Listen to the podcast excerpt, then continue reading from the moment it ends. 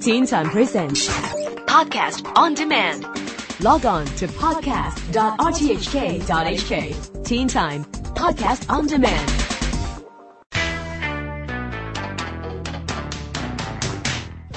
This is the Teen Time Science blog. I'm Neil Chase.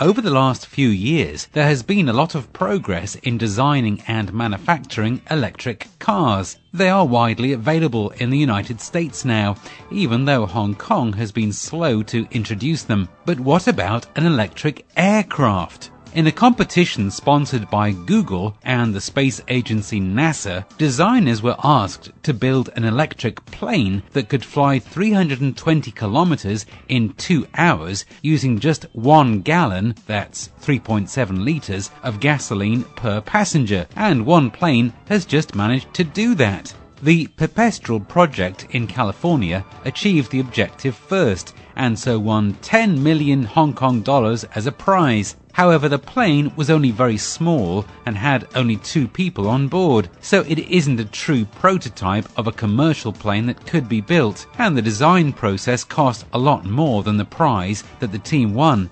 The main objective of the competition was to stimulate discussions and design for a possible new generation of electric planes, so I wouldn't expect to be boarding one for a long distance flight anytime soon.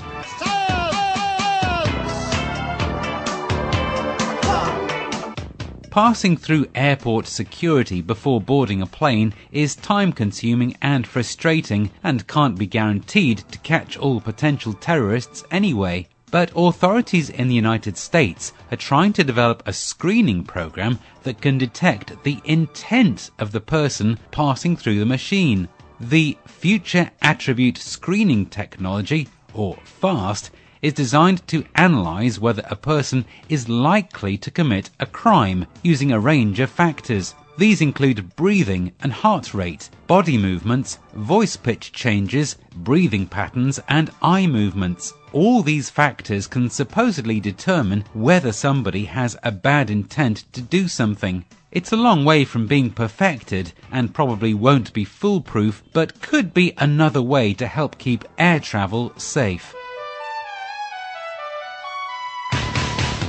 The human brain is the most advanced computer on the planet, and we continue to learn amazing things about the way our brains work. Different parts of our brains handle different things, and recently it was discovered that there is a precise part of the brain that manages to distinguish between imagination and reality. And that is a really important part of day to day living. For instance, did you actually go to school today, or did you just think you went.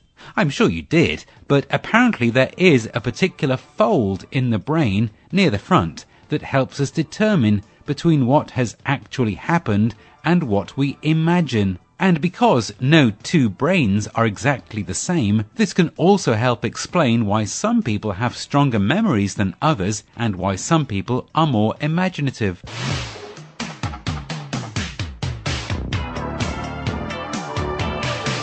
I expect you have had many vaccinations over the years, which have helped prevent you catching some harmful diseases. But scientists are getting close to developing a vaccine that could actually help people with any addiction. So imagine that you simply could not give up smoking. Then it might be possible to have an injection and then you wouldn't want to smoke. Or more serious drug addictions might be treatable too, like heroin or cocaine. None of the molecules from drugs like these are good for you, but they are so small, much smaller than disease molecules, that the body's defenses ignores them. The new vaccines being developed would make it easier for the body to identify these molecules as harmful, and then for the brain to identify them as not enjoying them. And so people would stop enjoying whatever it was that they were addicted to. That, at least, is the hope for scientists developing the vaccines.